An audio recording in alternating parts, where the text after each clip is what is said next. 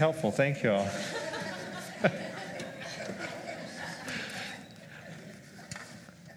We're continuing along in our sermon series from the book of Esther this morning. We're going to do one more from the Old Testament this week, and then we're going to head into the New Testament starting next week. If you don't have your own scripture, we invite you to take one of ours. We have several over here on a, on a cart that you're welcome to. If you know someone that doesn't have one, you can take one of those to your friends and neighbors as well.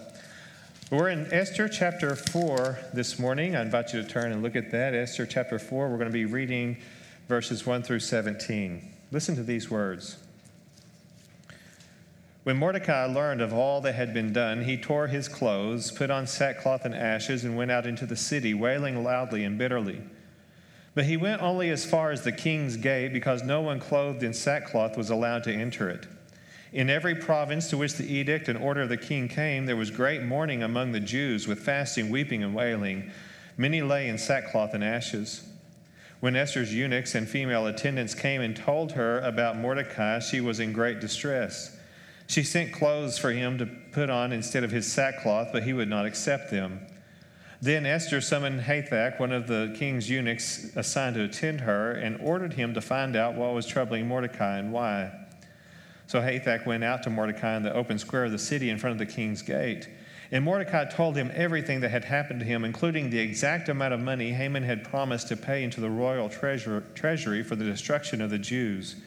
He also gave him a copy of the text of the edict for their annihilation, which had been published in Susa, to show to Esther and explain it to her.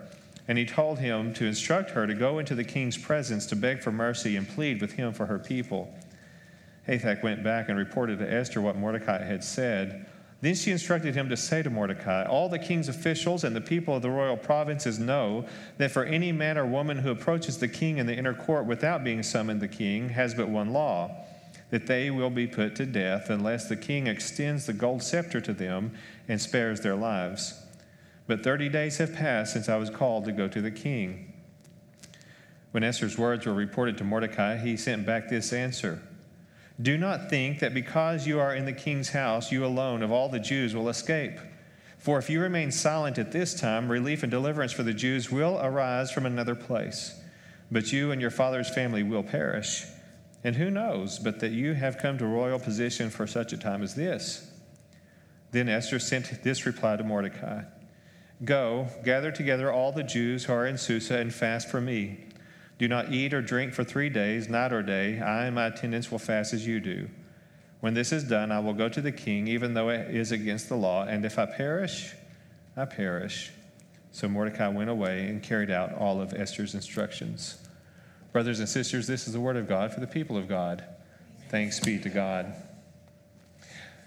So, from the very time that I can remember, I have been a person who absolutely loves to read, and I especially love novels.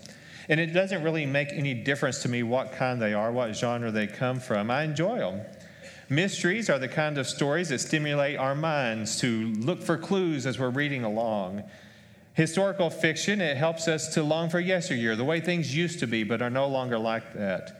And of course, science fiction, it takes us across the galaxy into new worlds and we meet alien beings. And then there's one more kind that I really like, and that's fantasy.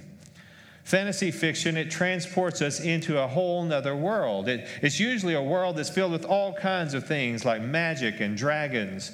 It's filled with elves and wizards and kings.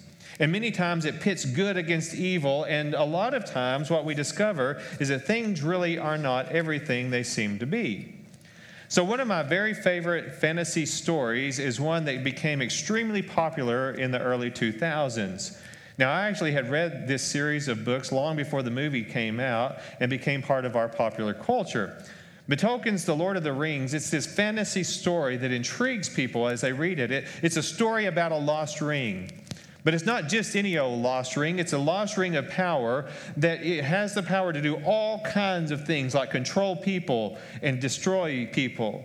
And so this king must, or this ring, it, it must be destroyed before it can be used by the evil person of the story. Well, the task of destroying the ring has fallen to the least likely hero there is in all of Middle Earth. It's a hobbit, a hobbit by the name of Frodo. Now, you see, hobbits, they don't generally like adventure. They prefer to stay home, they prefer to garden and to cook, and most especially to eat. And I have about decided that I am a hobbit. and Frodo, he's not really any different than any of the other hobbits are in that respect. But you see, there's a problem here. And the problem is that his uncle Bilbo has left him everything. He's Uncle Bilbo's heir. And so he receives this ring when Bilbo decides he's going to leave. He leaves everything to Frodo, and then he just suddenly disappears. So Frodo, he becomes what is known as the ring bearer. Once it's discovered what kind of, what this ring can actually do, it becomes his duty to bear, to ring, to take this ring out. And it's only his duty because he's the ring bearer. He has to take it back and destroy it. So, as you can imagine, this is where the story gets good. The task is strenuous and it's dangerous. It's not the kind of task anyone in their right mind, most especially a hobbit, would ever want to do. And yet, here he is in the middle of this menacing adventure, wishing with all he is that he could just go back to the Shire. So, he confides in his wizard friend Gandalf. And he tells him, I don't want to do this, Gandalf. So I want us to listen. I have a clip here. I want us to listen to what Gandalf tells to Frodo when Frodo is ready to give up.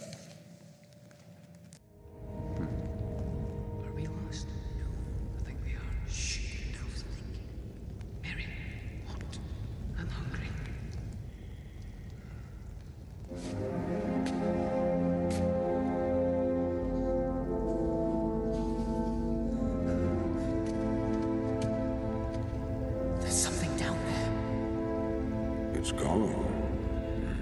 Gollum? He's been following us for three days. He escaped the dungeons of Barad-dûr. Escaped? Or was set loose? And now the ring has drawn him here. He will never be rid of his need for it. He hates and loves the ring as he hates and loves himself. Smeagol's life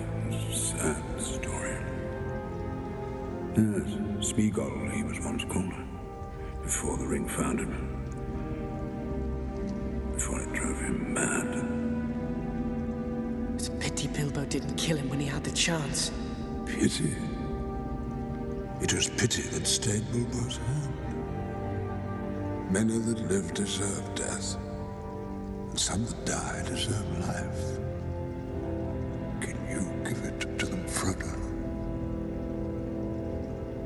Not be too eager to deal out death and judgment.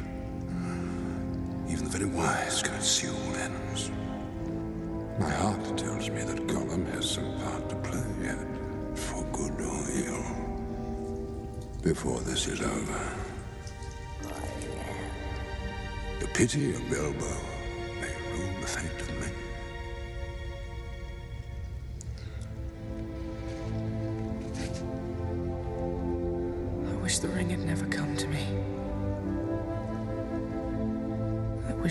Had happened. So do all who live to see such times, but that is not for them to decide.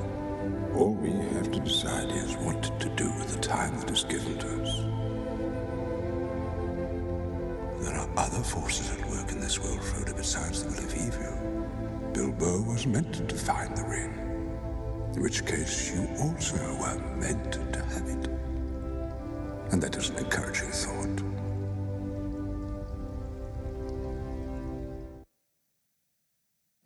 So, could you hear what Gandalf said there? All we have to do is to decide what to do with the time that has been given to us. Bilbo was meant to find the ring, in which case you were meant to have it. You see, Gandalf, in his wisdom, he, he had to redirect Frodo here at this important junction of the story. He needed to redirect Frodo to follow the pathway that was sitting right here in front of him. Now, in Muleshoe, we say that Frodo needed a swift kick in the pants. And sometimes we all need a swift kick in the pants, don't we? We need someone who actually loves us enough to remind us of who we are. We need someone to remind us of what it is we need to be doing, what we have been called to do. We, we need them to help us to get back on track. And that's exactly what happens with today's unlikely hero here in Esther. So when we first meet Esther, she's living with her cousin Mordecai. Mordecai has taken Esther in when she was very young because her own parents had died. And much like Daniel, Mordecai and his family, they were Jewish people living in exile under a foreign king in the nation or the empire of Persia. And so the author of our story, he, he, describes her as, as having a beautiful figure, and, and she was lovely to look at. And that's where Esther and I have a lot in common, right? But when you read more about Esther, you, you discover something here. You, you discover that she's actually somewhat timid, and, and she's pretty much the kind of person that does everything that she's told to do. And so, as Esther's story unfolds before us, there's a single sentence that, that stands out if we're paying careful attention. We're told that Esther kept winning favor. She's winning the favor of everyone who saw her. Well, it just so happened that the Persian king Xerxes, he was looking for a new wife. His old one had irritated him to the point that he banished her. Husbands, I don't recommend you do that after today's sermon. That's not what this is about. Well, so partly because of Esther's good looks, but mostly because of divine intervention, Esther, she, she was actually chosen to be this new queen of the Persians. Now, you'd think that as queen, all of your problems would suddenly disappear, all of your worries would dissipate that your days would be filled with all kinds of wonderful things like good food and fine wine and, and little responsibility. And most importantly, you would always get to take the nap, right? And all of this might have been true for Esther, except for a man by the name of Haman. Haman hated the Jews.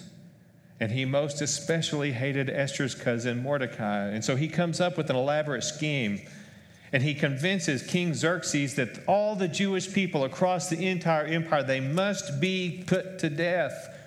And Haman came up with a very simple plan on a single day, on the 13th day of the 12th month, every citizen across the entire empire was ordered by the king at the request of Haman to wipe out and destroy all the Jews, both young and old, even the women and the children. That Order 66 is what prompts today's unlikely hero to spring into action. When Mordecai finds out that his people are about to be decimated, he responds by going out and he tears his clothes off and he goes to the fire pit and he, and he gra- grabs the ashes and dumps them all over his head. And he begins to go out into the streets just wailing as loudly as he possibly can. Now, typically, this was the, these were the activities that the Jewish people in the ancient world would do when they were mourning the death of a loved one. But every so often in Scripture, we, we see that other people do this. Other people, like those in Nineveh when Jonah gave them the bad news. The whole point of these people doing this is they were desperate to show, to try to get God's attention, to, to turn away the divine wrath that's coming. And so that's what Mordecai is doing here. Well, Esther hears about it in the palace. And when she hears what Mordecai is doing, she's absolutely beside herself. She's so overcome with emotion that she writhes in anguish over this issue. And so she does the only logical thing that any queen in this exact situation would do. She goes shopping, church. she goes shopping and she buys Mordecai new clothes and she sends them to him. And she says, Here, Mordecai, wear this and he refuses. And Esther doesn't know what to do next. And so she asks him, What's wrong with you? Why are you behaving this way? No one in our family is dead, and so why are you carrying on like a daggum lunatic? And that's when the truth finally comes out. Mordecai sends this deadly proclamation he has back to Esther, and he tells her, We're all going to die here unless unless you, Esther, as queen, go into the king and ask him to stop this insanity. But you see, there's a problem with this plan. The rule across the kingdom is that no one, not even the queen, no one can enter into the king's presence unless they've been summoned by the king. And if you go in without being summoned, the king has a choice. He, he can either extend that golden scepter to you and you come in and talk to him, or he doesn't. And if he doesn't extend his scepter, then you die. So Esther tells Mordecai, the king hasn't requested to see me in over a month. It's been over 30 days. I am not putting my neck on the line for you. Y'all are on your own, Mordecai. And that's when Mordecai has to knock some sense into her. He has to remind her where she came from. He has to remind her who she actually is. Maybe being a queen has made her too big for her britches. Or maybe she's just scared and she's letting fear get in the way of her good sense of helping her people. But either way, she needs her own swift kick in the pants to get her back on track. Don't you think for one minute, unlike the other Jews, that you'll be out of, let out of this thing alive simply because you're living in the palace? In fact, if you don't speak up at this very important time, relief and rescue is going to come from somewhere. The Jews are going to be saved, but your family and you will die. But who knows, Esther? Maybe it was for a moment like this that you came to be part of the royal family. So, hearing those words probably shocked Esther a little bit. After all, she has been queen, and as queen, no one has ever spoken to her like this. Mordecai doesn't bother to mince words, he doesn't sugarcoat them, and he most certainly doesn't try to be nice in this situation. He comes right out and he says exactly the words that need to be said. So the ball's in Esther's court. She has to make a decision. She can either try to hide her Jewishness from her husband and hope that she lives, or she can embrace who she is. She can embrace who God is calling her to be at this exact moment and live up to that calling so that others can actually be saved. And her decision reveals that she too is an unlikely hero. When we read this, we see this immediate transformation take place in Esther. Up until this very moment, Esther has always done exactly what she had been told. She's followed all the rules, she obeys all the laws, and did what was expected of her. But you see, Mordecai's words, they, they light a fire within the very deepest part of who she is, the very essence of Esther. And now, instead of taking orders and being this subservient person, she begins to issue the orders. She takes command and she executes a plan of her own creation. And in so doing, she does indeed save her Jewish people. She saves them from the imminent death they're facing. Now, the thing is, Esther's story, it, it probably hits pretty close to home for some of us.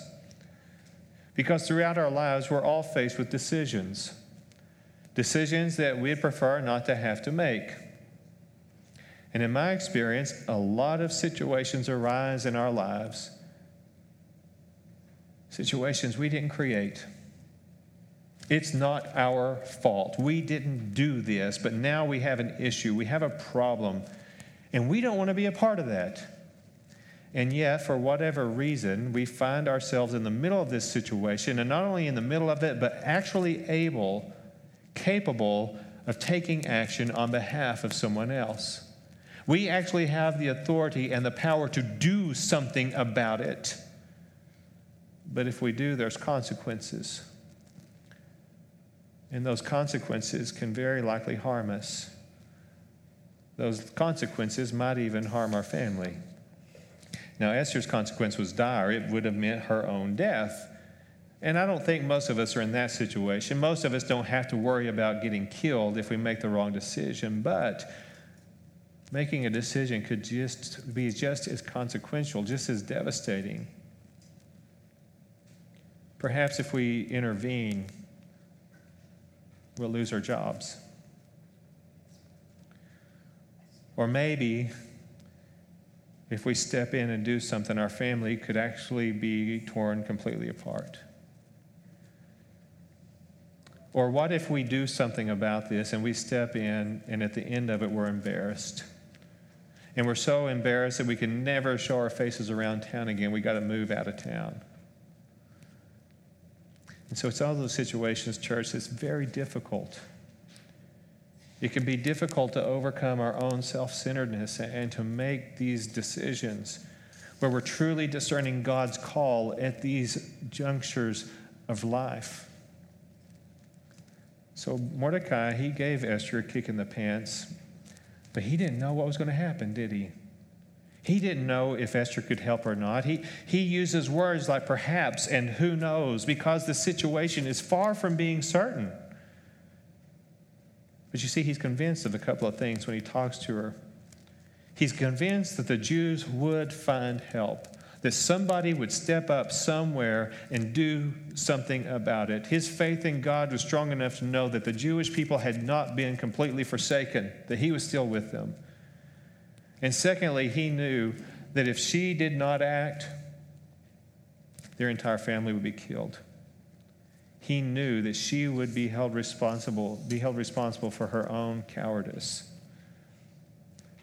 So the thing is, church, God's activity here on earth, his divine providence in all kinds of situations we find ourselves in, it's just as real today as it was back in Esther's day. Esther's call was to bring salvation to her people. And the thing is, our calling is the same thing, isn't it? We are called to bring salvation to others. The salvation offered through Jesus that we all enjoy.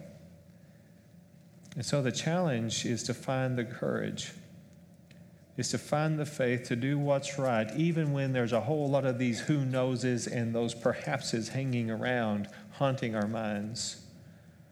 After all, who knows?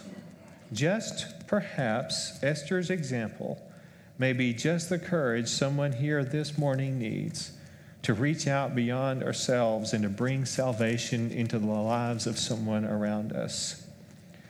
Because you see, just like with Frodo and with Esther, Maybe we're in a position to do something in the name of Jesus Christ.